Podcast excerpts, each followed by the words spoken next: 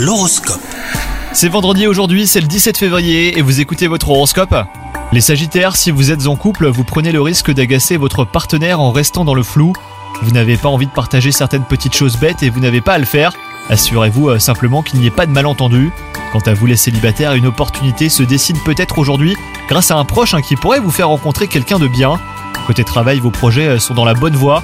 Les décisions euh, que vous avez prises euh, commencent à porter leurs fruits. Si vous sentez que vous avez besoin de ralentir le rythme, bah faites-le aujourd'hui, hein, les Sagittaires.